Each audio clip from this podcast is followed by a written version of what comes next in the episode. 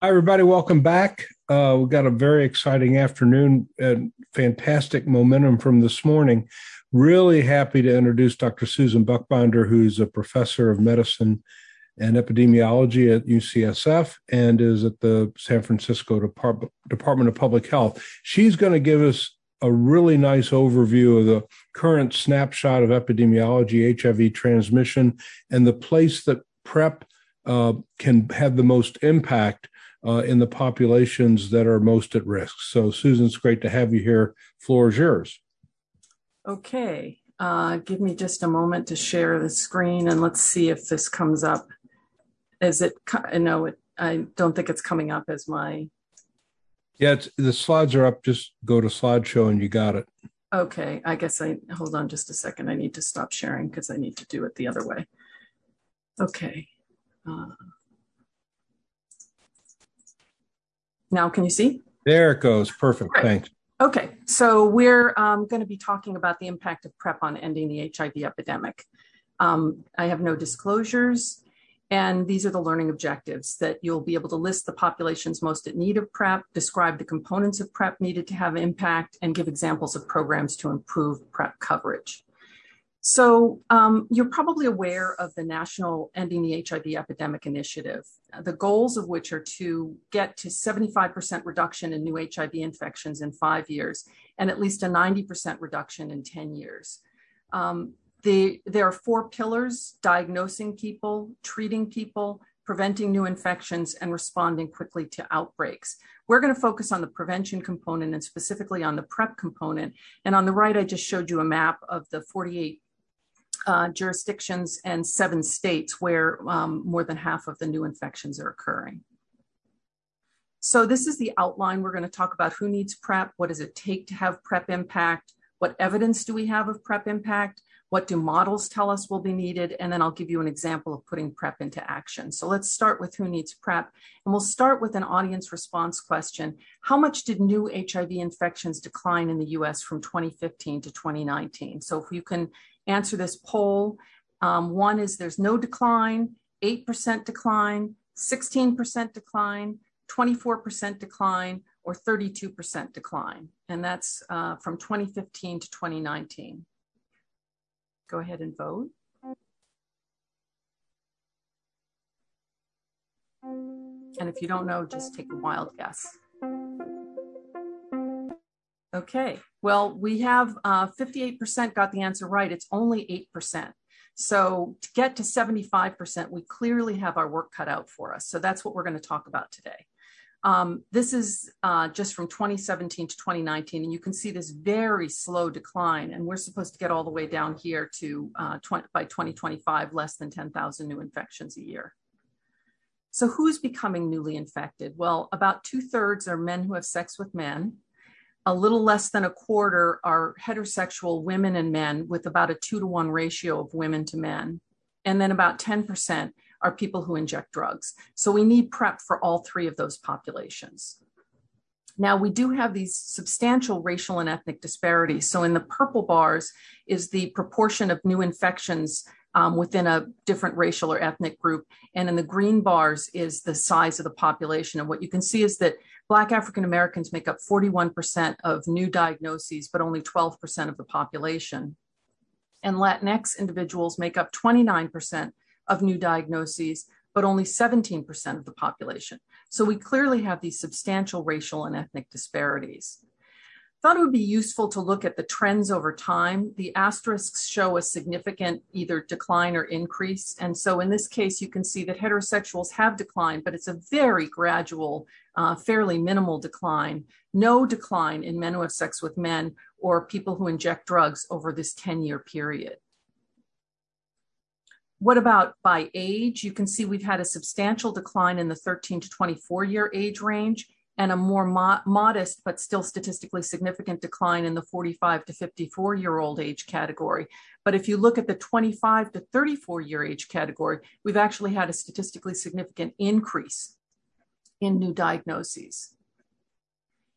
And if we look at race ethnicity by men on the top and women on the bottom, the only male group that's gone down in terms of uh, numbers of uh, the rates of HIV infection are white men.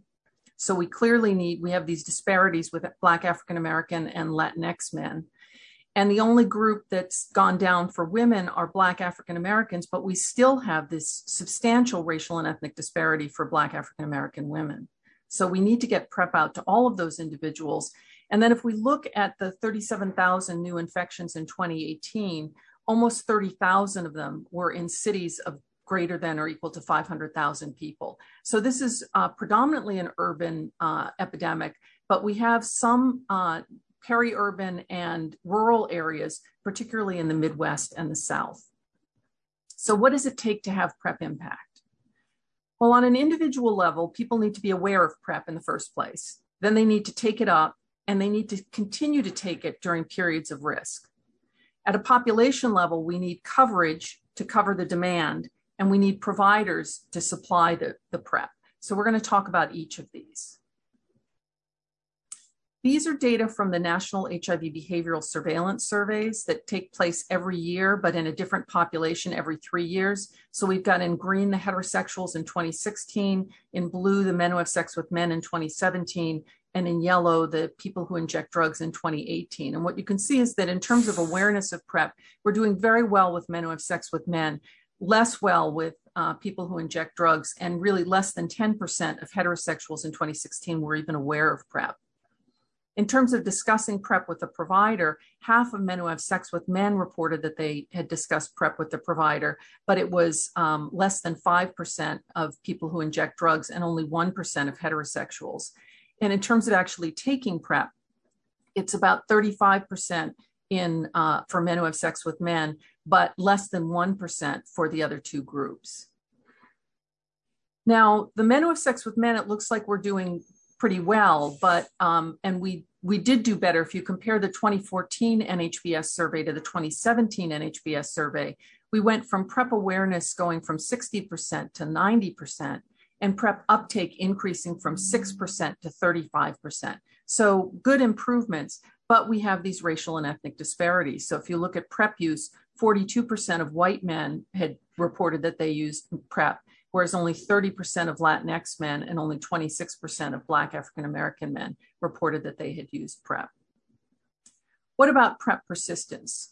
Well, unlike antiretroviral treatment for people living with HIV, PrEP only needs to be used during seasons of risk. But what we know is that people stop PrEP for a variety of reasons insurance, cost, um, side effects, not wanting to take a daily pill, stigma, a variety of different uh, reasons, not all of which are that they're no longer at risk for HIV. And I'm going to show you some data on people stopping PrEP and the high rates of infection in those groups. Um, we have refill or pharmacy data that suggests that persistence is improving over time, however, and these are these are pharmacy-based data. And you can see that in 2012 here, it was only about 10% who persisted at six months. And if you go 2013, 14, 15, 16, 17, we're now up to about two thirds that persisted at um, six months. So we are doing better year after year, but we still have some room to move. And in particular, we have room to move because we've got disparities in PrEP persistence. So on the left are national data. The blue bars are the proportion who started PrEP, so we started 100%. Then the proportion who stayed on PrEP in orange at one year and in gray at two years. And what you can see is that the drop off is particularly precipitous for the youngest age groups, and it gets better as you get to older age groups. And if you look at um, men on the left versus women on the right, we have a more precipitous drop off in women. And here are some data that um, Hyman Scott showed you earlier about the San Francisco primary care clinics. And you can see that we have more substantial and rapid drop off for Black African Americans than we do for, and Latinx groups than we do for the other racial and ethnic groups. And this is despite a median of only eight months of uh, PrEP overall. So we again have the possibility that if we don't deal with PrEP persistence, that will uh, exacerbate these racial and ethnic disparities in new infections. So here are some data from a, two California studies. One is from Kaiser Northern California. They found that of those prescribed PrEP, 98% started PrEP. 52% discontinued PrEP at least once, especially in the first two years. but 60% of those who discontinued subsequently restarted. So we do have some people going on and off PrEP. And the question is, how well do they do? Well, the HIV incidence in people who were referred for PrEP but never started was a little over one per 100 person years. Um, it was almost 1.3 per 100 person years if they started PrEP but discontinued it. So it's that group that discontinues that we need to really pay attention to because they may be discontinuing for reasons that are other than that they're really no longer at risk. And we have um, no infections among those people who are persistently on PrEP. And then these are data from Los Angeles from the LGBT Center um, with HIV incidence of 2.1 per 100 person years for people who discontinued PrEP. So high rates of infection, whereas it was only 0.1% for people who went on and stayed on PrEP. So, how many people, what do we need in terms of coverage? Um, how many people actually need PrEP? It's been estimated to be about 1.2 million, over 800,000 men who have sex with men, over 250,000 heterosexuals, and over 72,000 people who inject drugs might benefit from PrEP. And these are 2015 estimates. It may be even higher now. Four states accounted for 40% of the national total California, Florida, New York, and Texas.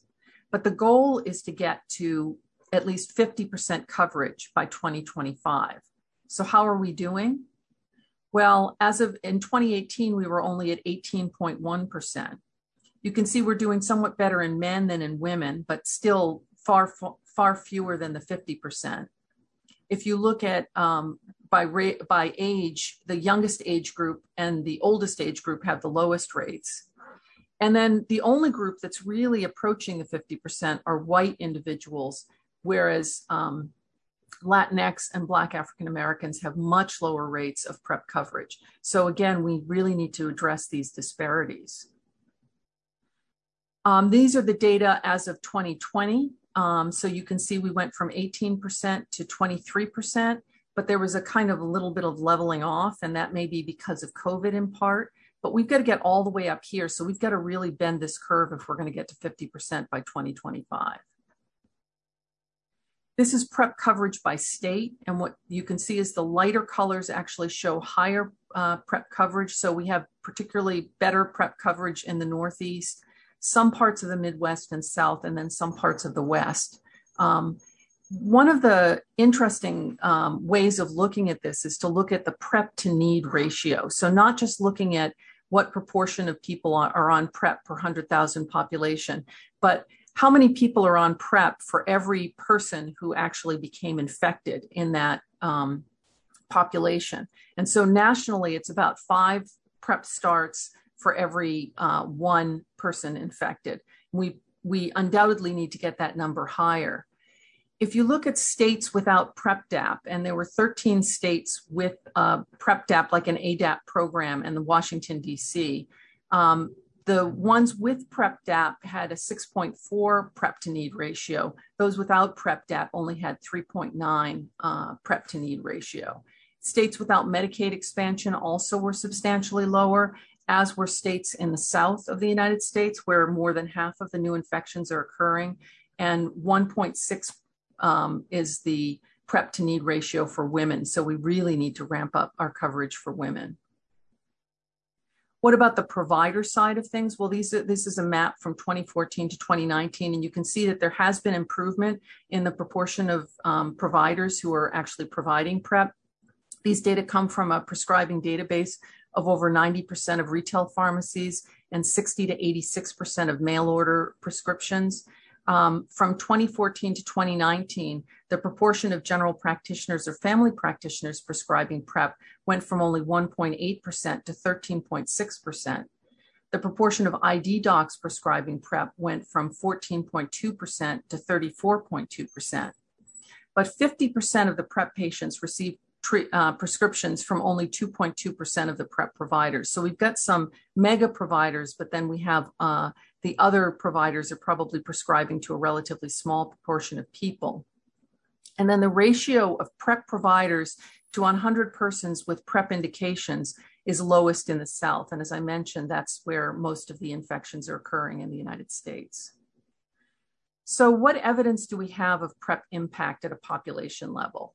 Well, we've got some good data from the United States. These are data from Dawn Smith at the CDC, in which they looked at by state and they looked at the amount of prep that was ramped up and they divided the states into quintiles. So 10 states per per batch. Um, this is the group, the highest quintile that had the, the largest prep scale up compared to the lowest prep scale up. And this is Washington, D.C. And what you can see is that for the ones that have the largest prep scale up, they had the largest annual estimated uh, estimated annual percentage change in diagnosis rate. So they had the biggest decline in new diagnoses, um, Washington, D.C., but then the 10 states that were in the highest quintile. And you can see this relationship where the group with the lowest um, rate of PrEP uptake uh, was actually uh, had the had an actual increase in the in the number of new infections. Um, so that gives us some good indication that at a population level, we can actually drive down new infections. And what they did is they actually then also adjusted for the for um, viral suppression rates by state and found that for um, every give, given year, um, the percentage change in diagnosis rate declined 1.3% for every increase in 1% PrEP coverage. So um, it does drive down rates at a national level. At a uh, a city level, these are some data from Seattle, and you can see here in this blue dotted line, PrEP uptake um, going up to almost 40%, and a, a, decline in the number of new diagnoses over that period of time. The decline started before PrEP, so it's likely that it's not just PrEP, but PrEP may be contributing to it. There are data from New South Wales, um, in which they rolled out PrEP in a demonstration project and saw a 25% decline in new diagnoses in men who have sex with men in the 12 months after they rolled out PrEP. And then what they did is they stopped the PrEP demonstration project and just tried to get PrEP to as many people as they could. PrEP was 92% effective over three years of follow up among 10,000 men who have sex with men taking PrEP. And what they saw was all of the seroconversions among men who have sex with men were in people who had stopped taking PrEP. Among the men who have sex with men who persistently took PrEP, there were no seroconversions out of 10,000 men who have sex with men. We have data from England. Um, overall rates of new diagnoses fell by 17%, and in London by 25%. And in large sexual health clinics where they scaled up PrEP, they saw a 32% decline in sexual in um, in new diagnoses. So again, it's likely that uh, treatment is also driving some of this decline in new diagnoses, but PrEP is clearly playing a role. And these are data from Scotland, um, in which they ramped up PrEP use in sexual health clinics from 2017 to 2019. And they saw a, new, a reduction in new HIV infections, even among the people not prescribed PrEP. So it may be that you're preventing onward transmission through sexual networks an 83% decline in people reporting high risk behavior who were prescribed PrEP at least once. So we have good evidence that PrEP uh, has impact, but what do models tell us will be needed? And there's a saying that um, all models are wrong, but some are useful. So I went through 20 different models and pulled out, culled out a couple of lessons from three of them that I'm going to show you here. The first is um, a model by Sam Jenness. And if you look at coverage by adherence and you look at the proportion of infections averted, if you had 40% coverage and about 40% adherence, you're at about a 25% reduction in new infections over a 10 year period. Um, as the coverage to get to the highest level of the proportion of infections averted, you need to improve both coverage and adherence. For a number needed to treat, however, all you need to do is increase adherence. You can increase coverage, but you're not really um, as you go horizontally, you're not really changing the number needed to treat. The way you change the number needed to treat um, is by increasing your adherence. And that's the number needed to treat to prevent one infection. So the numbers are actually quite good. Um, 40% and 40% would get you at 30 um, people needed to treat in order to prevent one infection.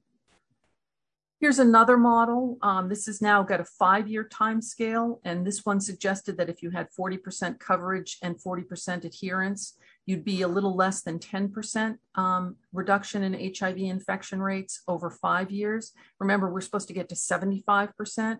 So to get even closer to that, you'd need 80% coverage and 80% adherence to get to uh, a little over 40% protection. So what that's suggesting is that in order to get to um, to our numbers for the ending the epidemic, we need to scale up testing, treatment, and uh, prevention and PrEP. But that PrEP can get us a substantial proportion of the way there if we can really improve coverage and adherence.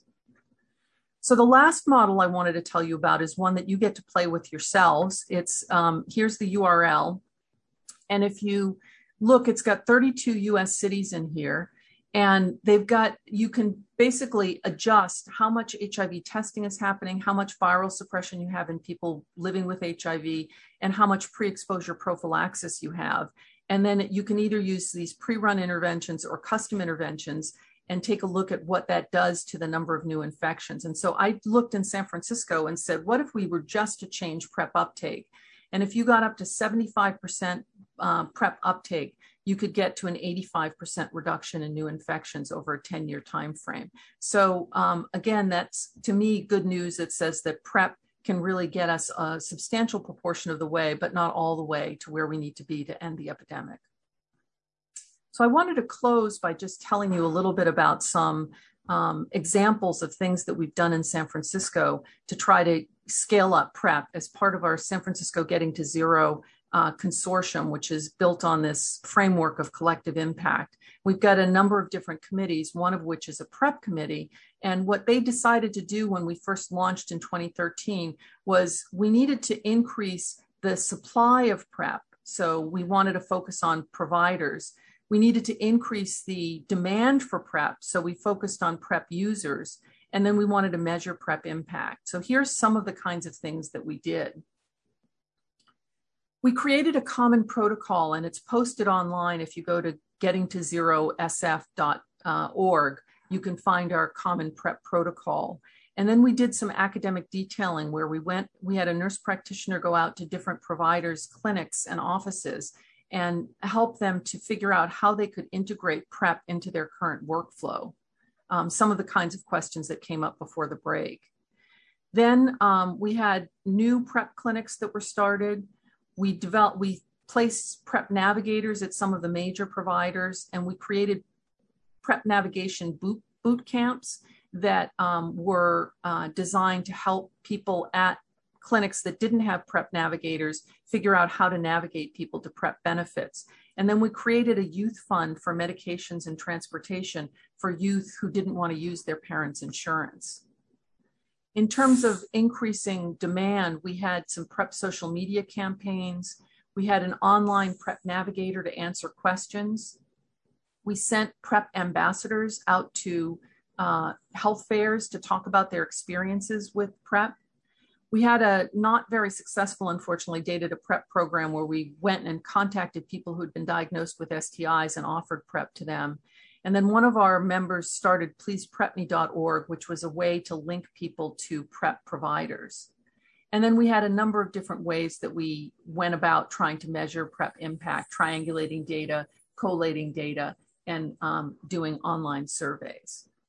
So this is just shows you a smattering of what was done. We, um, the city funded four community-based organizations to do outreach for, uh, for again, uh, knowledge about PrEP, uptake of PrEP and PrEP persistence, one for the Black African American community, one for youth, one for the transgender community, and one for the Latinx community. We created a collaborative practice agreement with uh, a community based pharmacy called Mission Wellness so that the pharmacists themselves could actually prescribe PrEP without people needing to see a, a clinician. We had this online PrEP uh, navigator um, and we had a couple of uh, media cam- um, social network campaigns. Um, and what this one, the PrEP supports one, was specifically designed for Black African Americans. The Viva PrEP one was for the Latinx community, and it actually won a national award. We started a PrEP demonstration project for transgender individuals. And we've created a number of different apps to help people to assess their risk for PrEP. Um, assess their risk for infection and see how much PrEP can help them reduce that risk. We have a way of triaging people who are uh, on PrEP so that if they run into problems, they have somebody they can contact. Um, and we check in with them regularly through an automated um, SMS texting uh, two way uh, system. We have a 211 PrEP um, app that is being developed to help people figure out when their next dose is due. And we have an online pharmacy with a collaborative practice agreement so that people, again, can get their PrEP delivered to themselves at home. This is how we're doing at the municipal STD clinic. You can see that about by 2020, about 70% of the men who have sex with men attending the STD clinic are on PrEP. It's only 63%, however, for Black African Americans. So again, we still have these disparities that we're trying very hard to address. But this is what happened to our uh, infection rates from 2012 when we started ramping up PrEP down to 2019. We've had a 65% drop in new infections. And so, in conclusion, PrEP scale up is needed, particularly for Black African American Latinx men who have sex with men, 25 to 34 year olds, and heterosexuals and people who inject drugs. We're already seeing population level impacts from PrEP, but disparities could worsen unless rollout is equitable. And comprehensive scale up at a city level with a particular focus on addressing disparities can result in substantial reductions of new infections. And with that, I'll stop and be happy to uh, answer questions during that question and answer session. Thank you. Thanks, Susan. That was phenomenal. Um, just a great, not only review and uh, practical uh, rationale for why we should be doing this, but also sets up our next speaker very well, who is a colleague of yours at